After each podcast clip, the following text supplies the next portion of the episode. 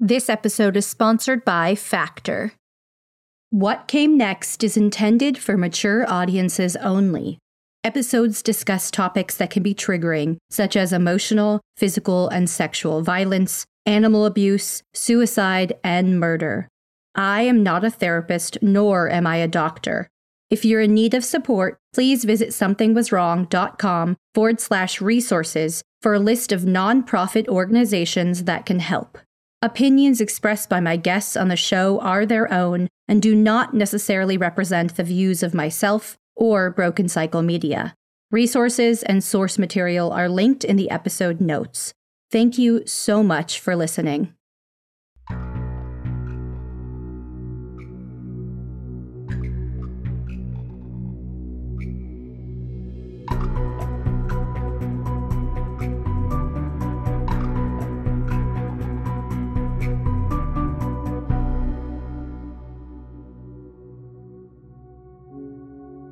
As shared in part 1 of the Something Was Wrong Season 15, Episode 5 updates, Diana's episode, The Devil in Disguise, was released on March 2nd, 2023. In the episode, Diana, a mother, sister, and friend to many, bravely shares about her relationship with the monster who she would eventually find out had sexually abused her daughter and niece. The episode also highlights some of what came next for Diana after the FBI unearthed the truth about her former partner's abusive behavior and trafficking attempts. The Broken Cycle Media team is deeply grateful that Diana was willing to join us today to share more about her journey and the recent justice she and some of his other victims have been given. Please note, pseudonyms are used in this episode to protect guests' anonymity. When I read my victim impact statement, I made a point to look up frequently to make eye contact with the judge because I wanted him to know how serious I was. I really felt that he heard me. Tessa was there with her older sister. She gave her victim impact statement. She didn't read it herself. The district prosecuting attorney read it, which I think was a very wise choice. Gracie did not go. I didn't want to re traumatize them by them having to see him. Gracie had a statement and I personally could not read her statement because I would have broke down and cried. The district prosecuting attorney read her statement as well. And this is her statement. My name is Gracie. I was Paul's adoptive daughter and my mother is Diana. Paul adopted me when I was 11 years old and this is when he started molesting me. There were times where he put my cell phone down his pants and told me to get it. He showed me specific pornography sites to look at and what to watch and was groping me almost every day. The things that he has done to me has made me lose trust in people. This has given me severe anxiety, depression, suicidal ideations, and PTSD. I have also seen what this has done to my family. I never told my mom about what he was doing to me because I was scared of him. He threatened me and said I would take away all my mom's happiness if I ever told her. I carry around a lot of guilt for not saying anything because maybe I could have stopped what he was doing to my cousin Tessa. Even though Paul adopted me, he is not my father and he will never be my father. I hope that you send him to prison for the rest of his life so that he can't hurt anyone else. He is a monster, and if he can do this to his own daughter, he'll do it to someone else. It's very hard to hear. I'm very proud of her and you. It's hard to find the words, but it's extremely powerful. It takes so much courage. I hope that uh, one day I'll get to meet her and tell her how proud we all are. I'm so incredibly proud of her. And that's the thing. She's 15. It's just sad because she shouldn't have to be that courageous. She shouldn't have to be that strong. She was forced into a situation and forced to grow up way too soon because of what he's done. The district prosecuting attorney had remarks that she made to the judge. She was saying, despite Paul's service with the military, both the Marines and the Army, and his history of being a retired police officer. He was supposed to be protecting children that he adopted, children that he was fostering. He took advantage of these children and made these children his victims. We need to hold him to a higher standard because those people are supposed to protect us. And we need to hold him to a higher standard because this is going to set a standard in the future for other people who are in position of power, whether it be a cop, a teacher, a judge, anybody in power who has access to these children, we're supposed to be protecting them, not making them a victim. She wanted to make an example out of Paul that day. I was very glad that she made these statements because they're very true in regards to the severity of the crime. There's also a set of guidelines that are set forth. It's essentially a grading scale on the severity of the crimes, history. It's called a PSR. It's a scoring chart essentially for how long they think that the person should go into prison. I was not privy to the information on that report. It was sealed. I was not allowed to see it. All I found out was what his score was. To be honest, I don't even remember what that number is. I don't think it's fair that that report is sealed. The things that he's disclosing, I don't get to know about. I don't think it's fair to any of the victims, but I didn't have a choice in that matter. Paul had the opportunity to make a statement to the court.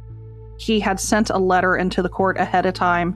His attorney said, We had an idea that this was going to be a very emotional day, so Paul will not be making a statement to the court. Even the district prosecuting attorney said, I don't think that he has true remorse because his mother, and I just spoke a week ago, the prosecutor had reached out to her and was talking to her about the case. She had made the comment to the prosecutor I don't even know exactly what he did. I know what he's charged of, but I don't know the full extent of what he did to the victims. The district prosecuting attorney had said if he can't be honest and truthful with his own support system and his mother, then he has no remorse. And I completely agree. I wanted to give a little bit of context. Listening to the judge and going back to that moment, you're like, is he going to be lenient? Is he going to be stringent? What's going to happen? I don't know this judge. I don't know where he stands on this kind of stuff. I got the full transcript from the court and I took two little excerpts from it and I would like to share so that way all of the listeners know how the judge felt about this entire case. He said to Paul, in the context of how I see these pedophile cases, child pornography cases, they're all depraved in a certain way, but that's this continuum. As I see it in my time on the bench, a continuum of cases, where does it fall? In my opinion, and I've been doing this for a while now, is the most depraved conduct that we can have. One where not only there's the physical contact of it, but you add to it who you were to the victim in this case and how you preyed on the victims. And then he said, right before he sentenced him, I can tell you this I can understand the shame, the regret, the remorse, but my hope in this whole matter is that your victims in this case are able to, because you forever changed who they are, you forever changed their lives. The good thing I hear is that they have each other and they'll be there to support each other. That's the part about this. You have destroyed or altered so many lives, and it's going to impact how they relate and how they see the outside world. The only hope I have is that they have each other with regard to this. The judge said, You speak to how you have remorse and regret and shame. I don't see it. I don't see the remorse.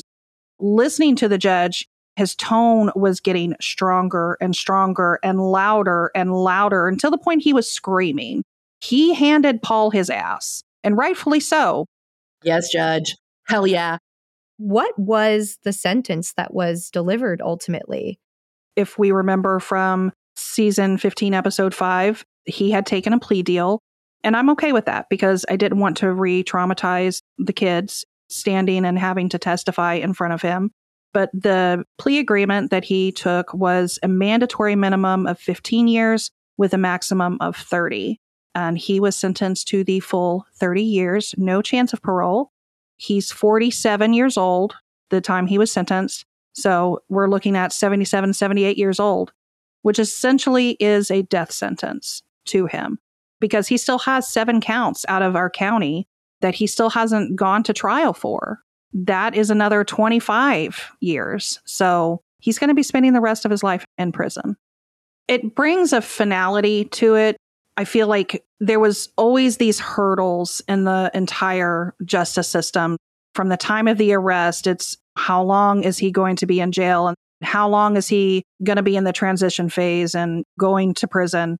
It's nice to know that the hurdles are done and we don't have to constantly, okay, let's get to this phase and let's get to this phase, then we can finally lay it to rest. Now we can lay it to rest. like I said in my statement, he doesn't get to steal our joy and our light anymore because he's going away and we don't ever have to deal with him ever again. I kept having to ask my friends after the sentencing, I was like, okay, I missed that part. What happened there? And they had to fill in little bits and pieces because I feel like I was disassociating a little bit at the time. It's very taxing being able to really focus in on what is exactly happening, trying not to disassociate and get away from this whole traumatic experience altogether. And after it was said and done, it was such an adrenaline dump. I think I slept 16 hours the next day. I took the day off from work after that just because I knew I needed some time to mentally recover from what I had just been through. I'm so sorry that you had to go through that. That experience is taxing. It costs so much to navigate and just be in that space and lend your energy to that. It's so traumatic. Your nervous system is doing the best it can to get you through it. It's so stressful. I'm glad we're talking about it because it's one of the prices that victims pay that I don't think people understand unless they've been through it. It's something that I think our system could use improvement on. For example, allowing victims to record statements like the one you made in court so that if he comes up for parole, they could see your testimony via video so that you don't have to keep reappearing in court every single time that this monster comes up for parole. I think it's important to highlight the emotional toll because the emotions and the dynamics of it. It's good when we have victim advocates there to support, but as we know, not all states have that, not all cities have that. I know that he's not in our state anymore, which gives me a little bit more peace. He will not be allowed to be in Gen Pop. I believe he had requested to go to a couple different prisons that have a pedophile treatment program. Considering that he used to be a cop, used to be military, and pedophile, they have to segregate him. Otherwise, the only way that he would be in a general population is if he went to a medical federal prison and everybody is in general pop. I don't know what prison he's going to just yet. He's in the transition phase right now where there's an orientation or a psych eval and getting them acquainted with the Federal Bureau of Prisons he's in that transition phase now, and I don't know what prison he's going to go to, but I do know that he will be secluded with other pedophiles. This was November of 2023. This was a little bit over two and a half months ago. It sounds like, from what I'm hearing, you're saying you can finally step out of survival mode. Yes. And learning how to do that is really hard Thank you to Factor for sponsoring this episode. To know me is to know my love for food, and I also love to cook. But as a busy single mama, it's not always manageable. That's why I am super excited to share about Factor's delicious, ready to eat meals that make eating better every day easy. No matter how little time you have for cooking, be ready with the pre prepared, chef crafted, and dietitian approved meals delivered right to your door. Each week, you'll have over 35 different options to choose from, including keto, calorie smart, vegan and veggie, and more. They've also got a wide variety of easy options for the entire day, like breakfast or midday bites. My personal favorite factor dishes were the garlic mushroom chicken thighs, chorizo chili, and the vegan three bean chili. And for those of you who don't have a microwave like me, it's still easy to heat them up in the oven. Plus, you can pause or reschedule your deliveries anytime. Just head to factormeals.com slash WCN50 and use the code WCN50 to get 50% off. That's code WCN50 at factormeals.com slash WCN50 to get 50% off. What are you waiting for? Get started today and have a feel good week of meals ready to go. There was a couple different resources that I wanted to mention that we've found with creating the support group for other women. Usually, what happens when a child is sexually abused or sexually assaulted, once the report has been made, they go to a child advocacy center, and that is where a forensic exam is done. It's not when you think forensic, it's a forensic interview. It's not an actual exam per se. It's done by a forensic analyst who asks certain questions to be able to get to the bottom of what has happened. When I had my children go to the Child Advocacy Center at the request of the FBI, my local center was able to put me in touch with an organization who paid for the replacement of all of the beds where the children had been assaulted. They replaced various furniture. They also put me in touch with a organization that donated money to be able to pay for certain bills. Like I said from the original podcast, I had to take a certain amount of time off just to navigate through everything they were able to pay certain bills for me just to be able to take a burden off of my shoulders and lift that weight. There was also the RAINN Network, which stands for the Rape, Abuse, and Incest National Network. They have a lot of great resources.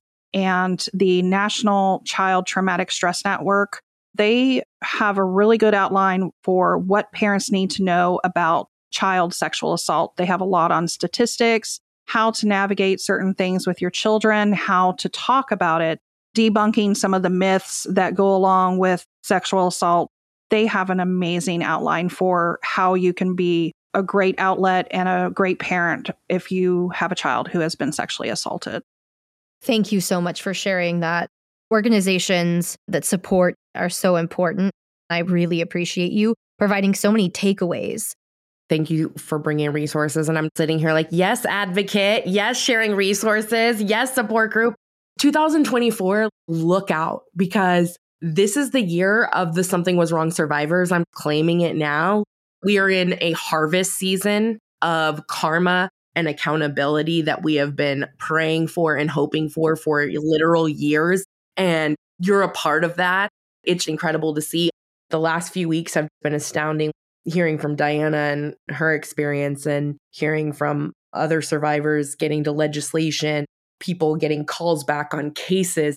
Sometimes in this work, you don't get a lot of justice in the court because of the unfortunate prosecution percentages of sexual assault, especially in the sexual abuse realm. There's a 1% arrest and incarceration rate of rapists in the United States. That is a deeply concerning statistic.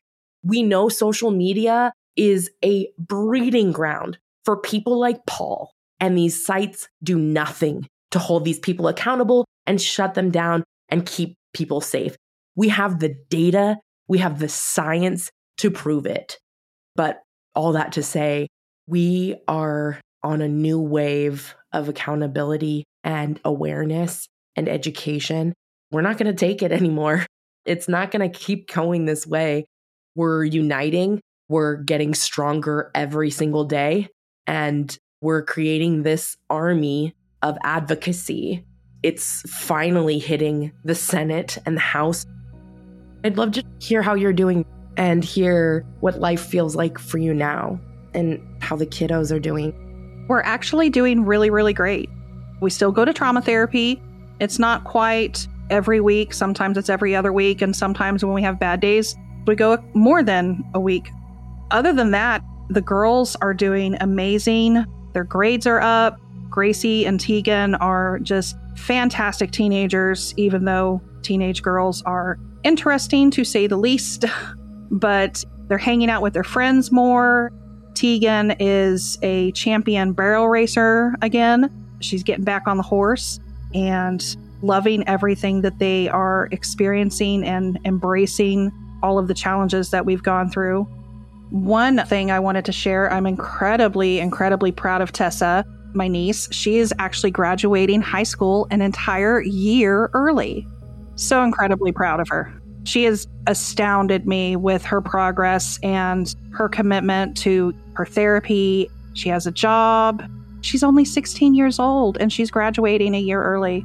So proud of her. I completed college and graduated. Yay. I am now a surgical first assistant. I'm in my new role at the hospital, which is fantastic. I love it. It was such an accomplishment. Going back to college for the third time when you are 39 years old sounds insane, but I did it, so it is badass. If I can get through everything I went through with Paul there's nothing I can't accomplish. And we're going to sell the house too. It'll be nice to start fresh and have a new home with brand new memories that aren't tainted with Paul and his evil presence. It's going to be very rewarding for sure. You're doing so much for everyone else all the time. What are you doing for yourself? I am doing fun stuff. Music saved me in a lot of ways during this entire thing. Different music for different seasons of my life. One of my favorite bands, Blue October, I got to see them twice last year on tour. I plan going again this year. I took the girls to their first concert and it was Blue October. They loved it. I'm taking Gracie to a concert to see her favorite singer, Melanie Martinez. She was on The Voice. She's an amazing artist and taking Tegan to go see Lainey Wilson music is so therapeutic for me. It's so relatable. It helps me get out of my head in such a way. I love it. We went on vacation last year. So that was fun flying with teenage girls, but it was beautiful. We spent seven days out on the beach, not a care in the world. I plan on vacationing more, spending more time with the girls, exploring the world and seeing new things, dealing with depression. There's waves after you've been through something like this. There are days where I feel like I can't go on. I have struggled with feeling guilty and taking that self care time for myself. But then I look back at everything that I've accomplished from the moment he was arrested. And I remind myself, you are a bad bitch. You may not feel like a bad bitch right now, but you still are a bad bitch. There's days where on my day off, I stayed in my pajamas all day and I binge watched Wentworth on Netflix. I did nothing, not a thing. And a part of me was just like, man, I feel really bad for doing that. And then I'm like, girl, you just spent two and a half years in survival mode and fight or flight. Lay your ass down and chill the hell out. It's really hard to take that time because you're constantly doing for the kids and doing for the community, going to work and going to school and everything else. I need some me time. And it's okay to sit in your pajamas and no bra and binge watch Netflix. But just being able to take the space for yourself and knowing me, I know what I require for myself, and I'm not willing to give that up. I know what I need for me to be my most authentic self, the best mother and friend that I can be. And if I require one day a week of staying in bed all day, that I'm going to do it.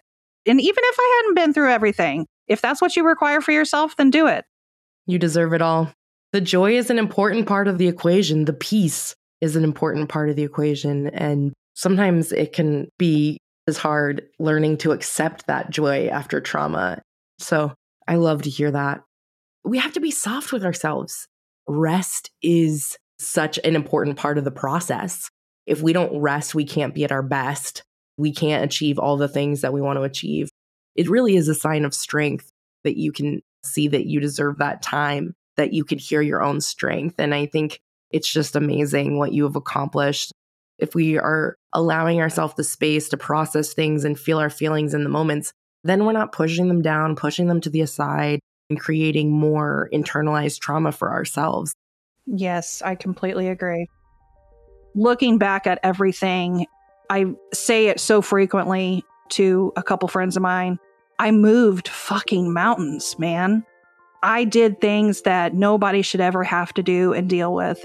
I moved the fucking mountains to make sure that my kids were okay and that we got the help that we needed, being able to help other people and further educate myself and ensure that I can continue to take care of my children.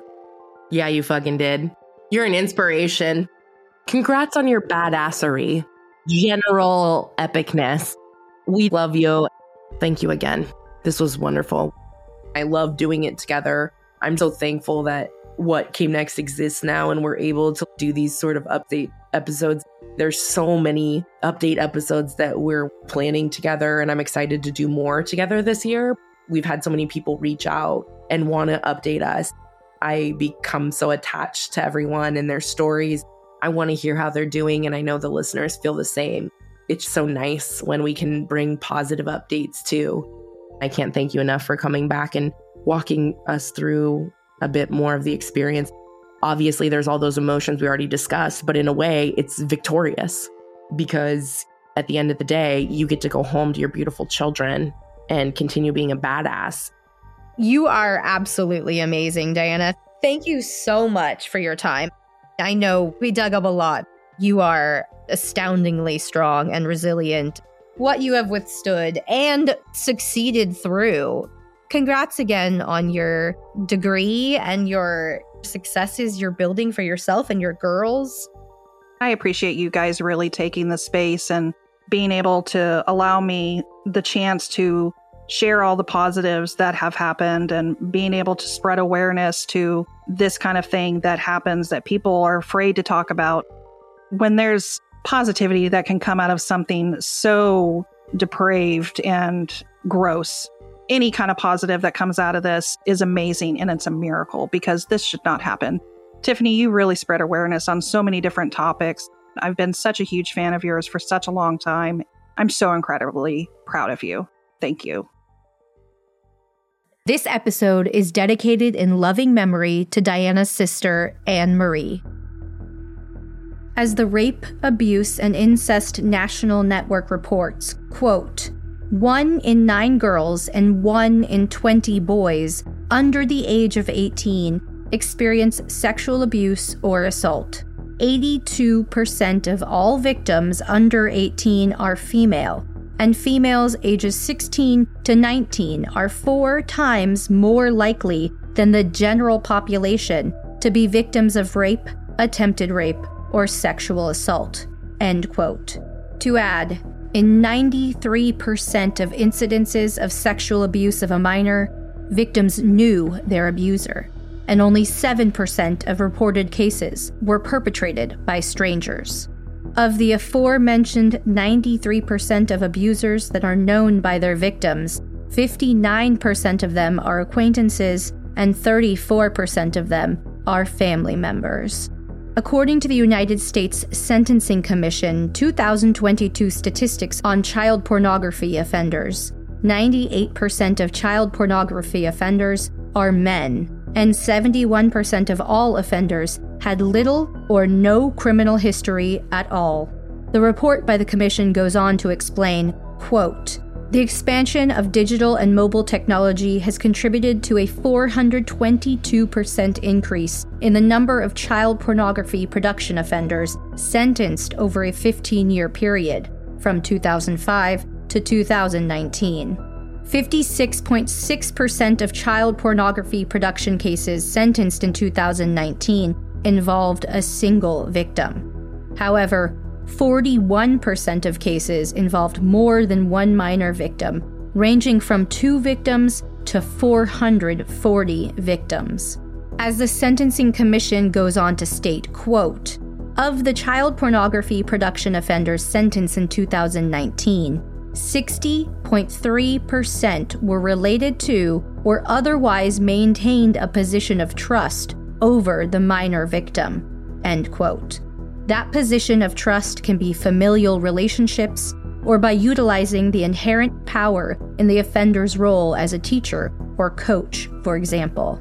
For more statistics, as well as related government sanctioned preventative measures, please visit the episode notes or somethingwaswrong.com slash resources. Thank you so much for listening to today's episode. Next week on What Came Next.